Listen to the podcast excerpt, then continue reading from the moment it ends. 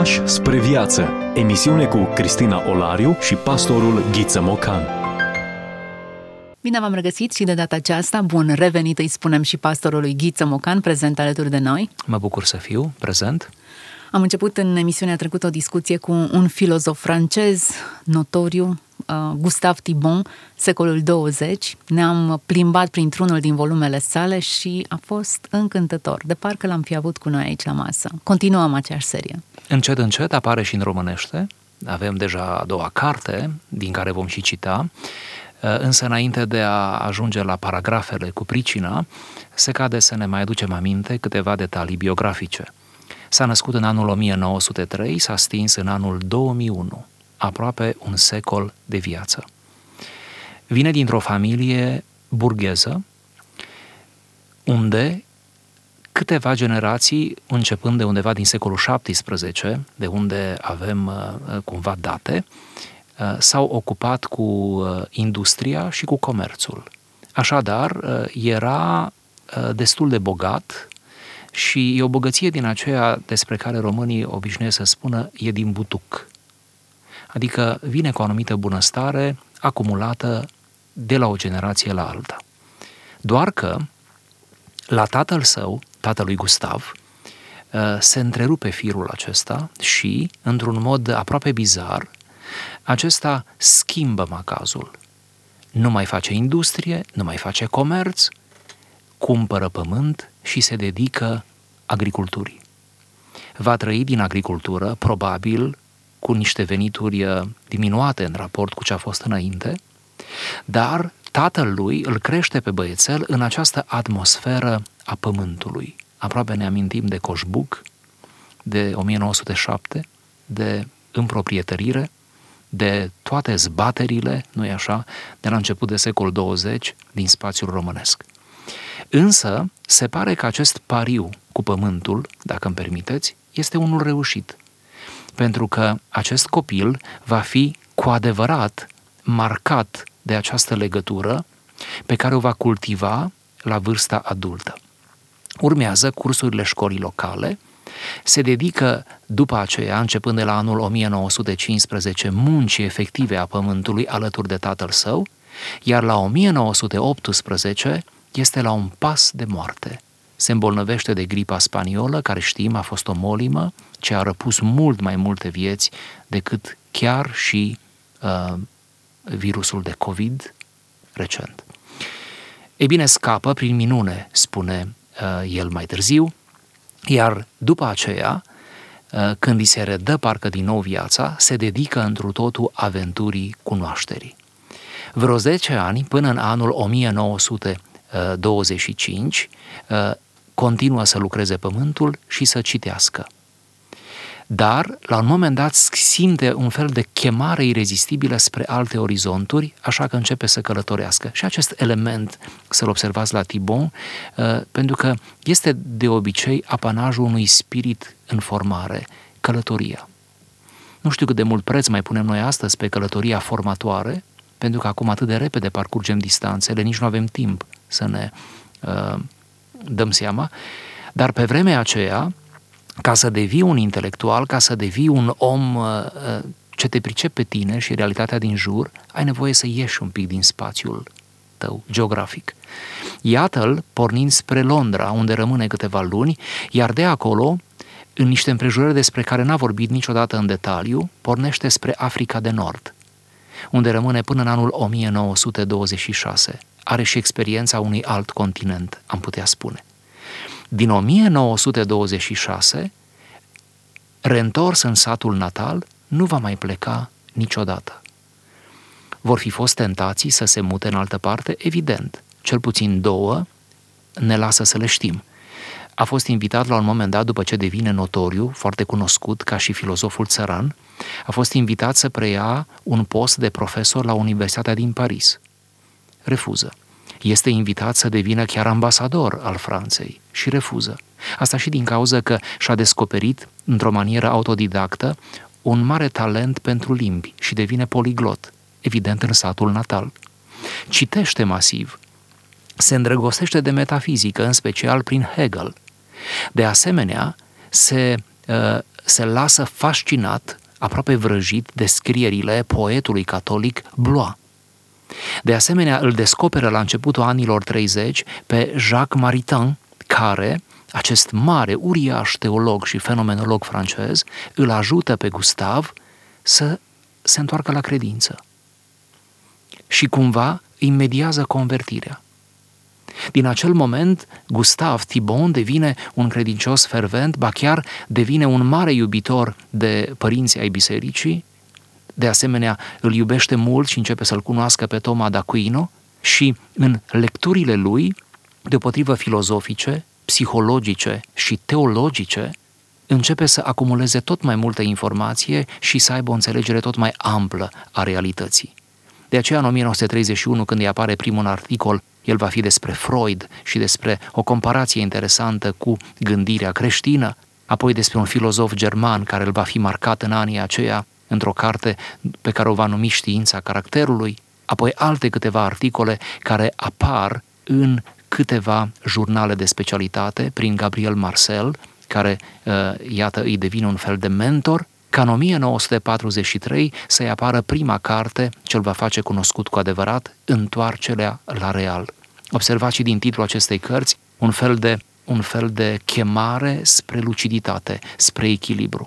Urmează apoi, începând cu anul 1942, prietenia cu Simon Weil, o prietenie mistică și intelectuală, Simon Weil în sine o gânditoare și o mistică eh, catolică de secol 20, care ar merita o atenție poate separată, Apoi urmează anii 50, când faima lui, a lui Gustav Thibon, atinge cote maxime. Eh, în anii aceia vor apărea două cărți, în 1955, Privirea noastră lipsită de lumină și o piesă de teatru, Veți fi asemenea zeilor, în 1959, pentru că în anii 60 să avem deja ignoranță înstelată, din care am citat în emisiunea trecută, și setea de absolut, o carte de interviuri care va apărea în 1975.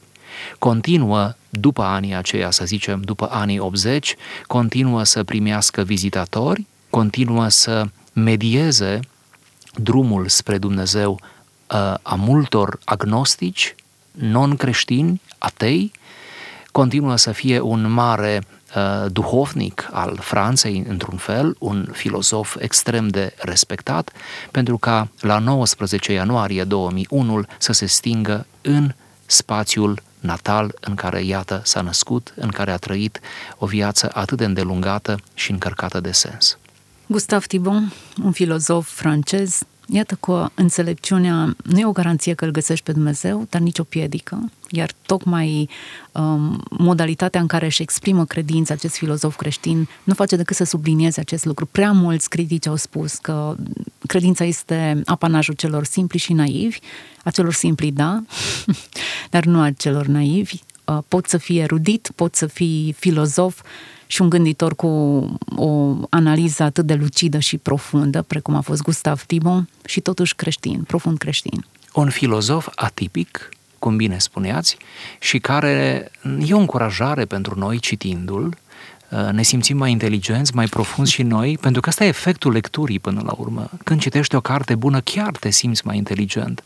Poate nu neapărat și ești, poate nu neapărat și înțelegi, dar oricum oricum, o carte bună îți, îți deschide orizonturile, te, cel puțin îți aduce speranță, chiar în ce te privește. Pentru mine o carte bună este ca o ocazie extraordinară de a sta de vorbă cu cineva, cineva cu care nu sunt contemporană, nu sunt în proximitate și probabil și dacă ar fi fost contemporană... Erau puține uh, șanse. Puține șanse să ne intersectăm și să ajung să am un dialog atât de bine punctat precum sunt uh, cele pe care le regăsim în formula scrisă. Plus că dacă mi îngăduiți, lectura uh, mai are un avantaj. Se poate face în ritmul tău.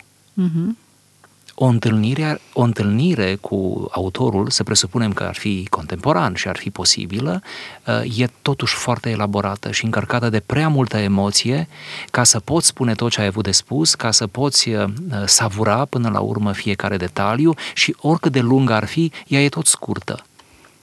Pe când uh, întâlnirea cu el prin intermediul scrierilor sale te, a, te lasă cumva în ritmul tău și îl iei, îl reiei, uh, te întorci la el, îl părăsești și ai această relație, aș putea să zic, vie cu un om care nu e lângă tine. Să ne apropiem de următorul volum pe care îl vom, uh, din care vom extrage câteva paragrafe. Este un interviu, o carte de interviuri da. și vom extrage o, câteva fragmente. Cartea se numește Setea de Absolut, a apărut inițial în 1975 și a apărut în românește la Spandugino în anul 2022. Iată, atât de recent. Atunci când am întrevăzut câteva adevăruri esențiale, este dureros să simțim că, în măsura în care vrem să le comunicăm oamenilor, ele capătă limitele noastre, impuritățile noastre, degradându-se în funcție de acest aliaj. Iată, într-un anumit fel, exact ce încercam noi să surprindem puțin mai devreme.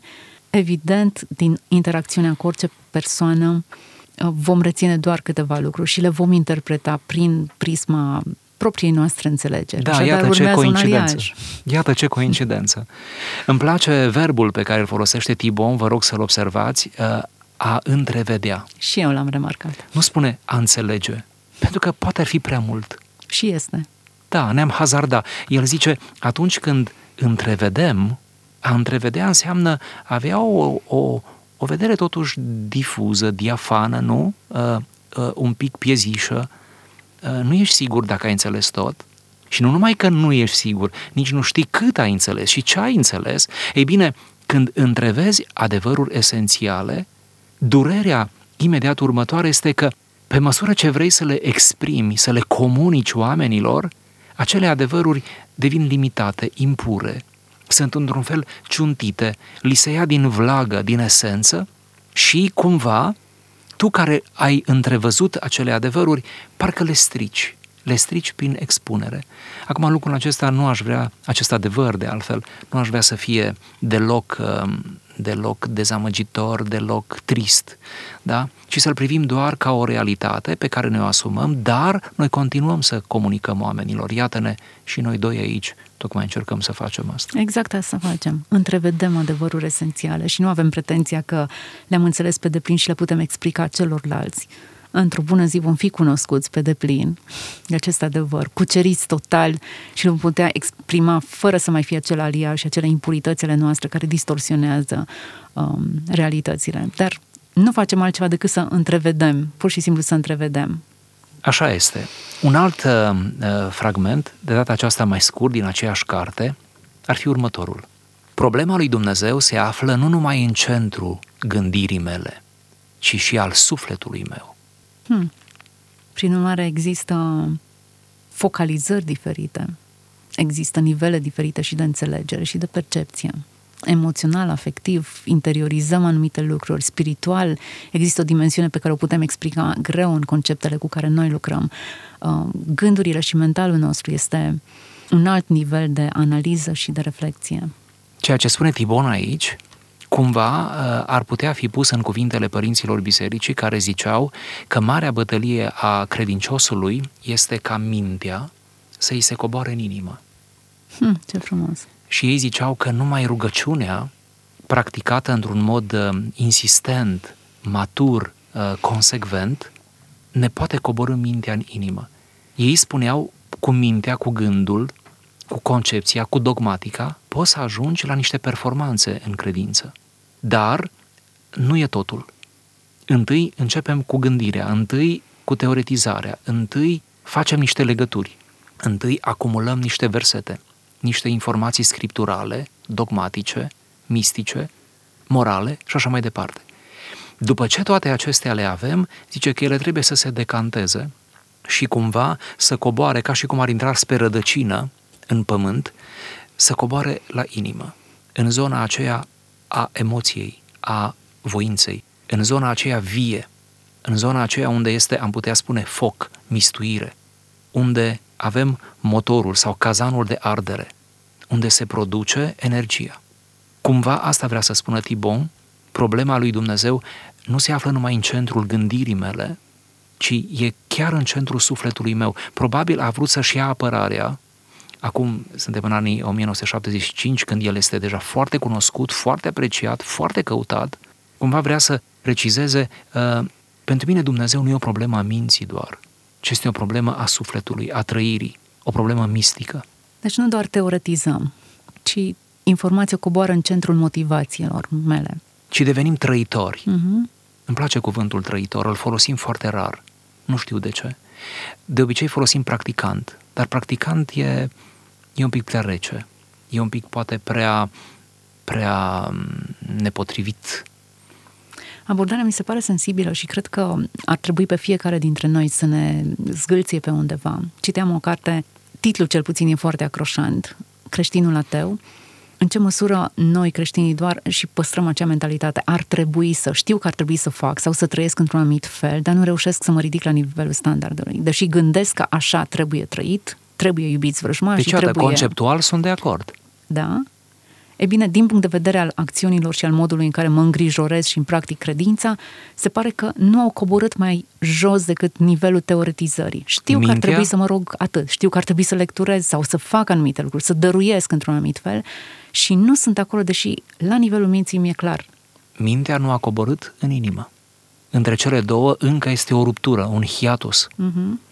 Ele ar trebui împreunate. Ori asta este bătălia credinței, așa ne spuneau părinții, așa ne spune Tibon să-L cobori pe Dumnezeu cu toată provocarea, cu toată problematica lui, cu toată dilema numită Dumnezeu, să-L cobori în inimă. Pentru că dacă va rămâne mereu în minte, nu te văd bine pe termen lung. De obicei, cei care îl, îl slujesc pe Dumnezeu doar cu mintea, doar la nivel conceptual, mai devreme sau mai târziu, vor cădea în forme de ateism. Pentru că nu poți rămâne lângă Dumnezeu doar cu mintea.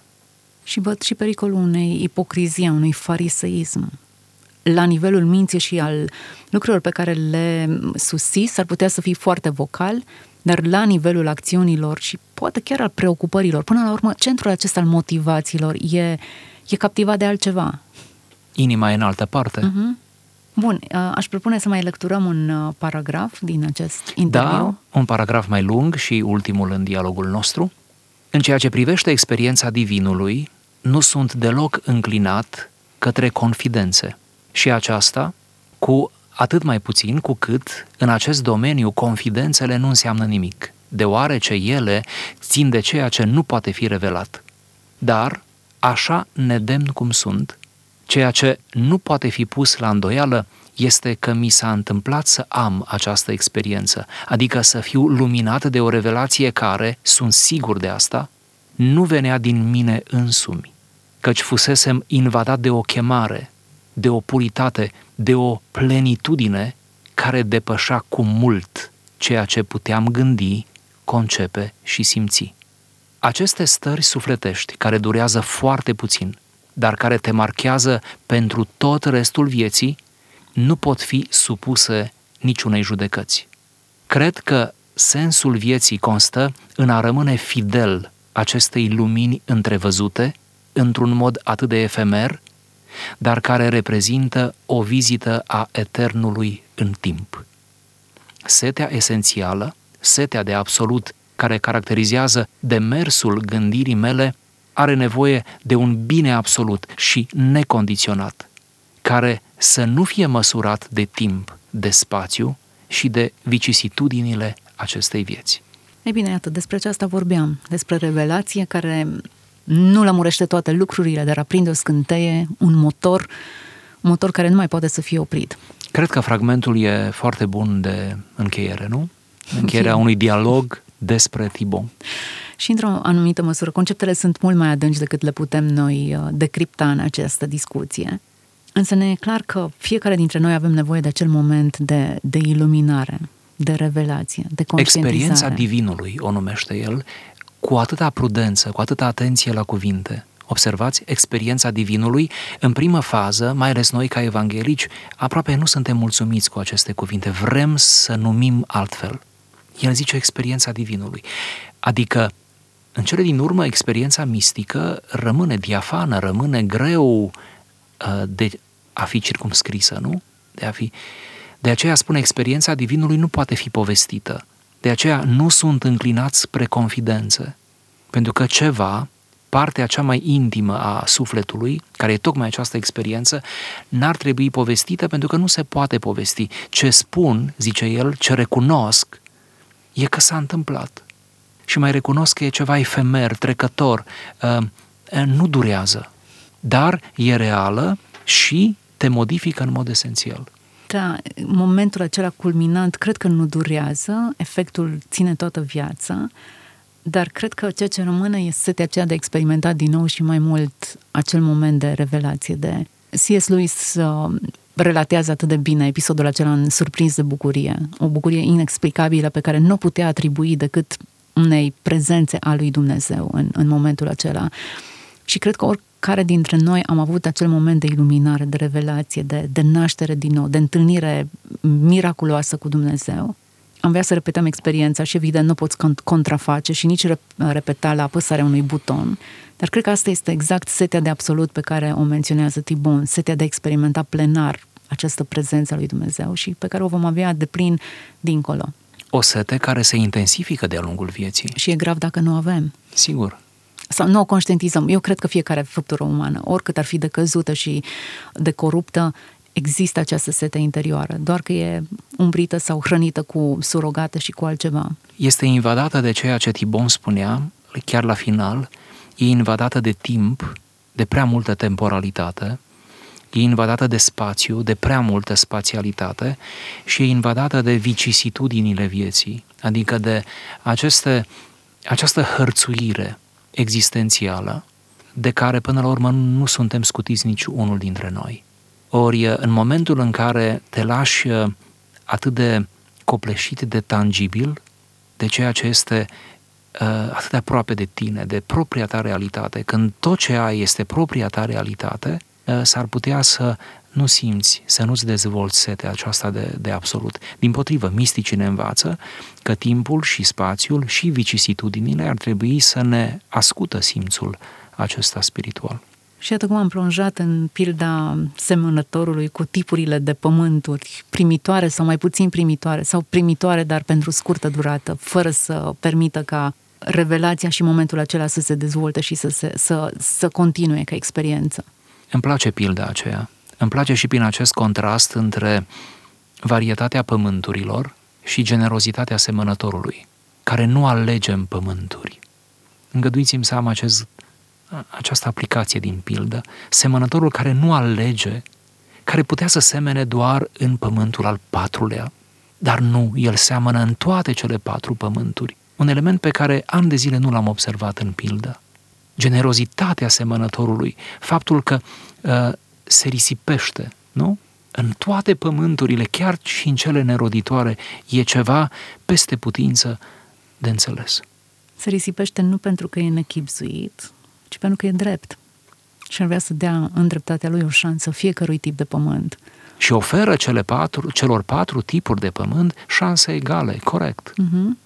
Da, ideea e că, evident, nu putem înțelege generozitatea lui Dumnezeu care dă soare și ploaie și peste cel bun și peste cel rău, dar cel puțin cheia acestei pilde, cred că este această dreptate. Am să dau o șansă fiecăruia. Am să răsar cu ploaie și cu binecuvântare și bunătatea mea va invita pe fiecare la, la pocăință.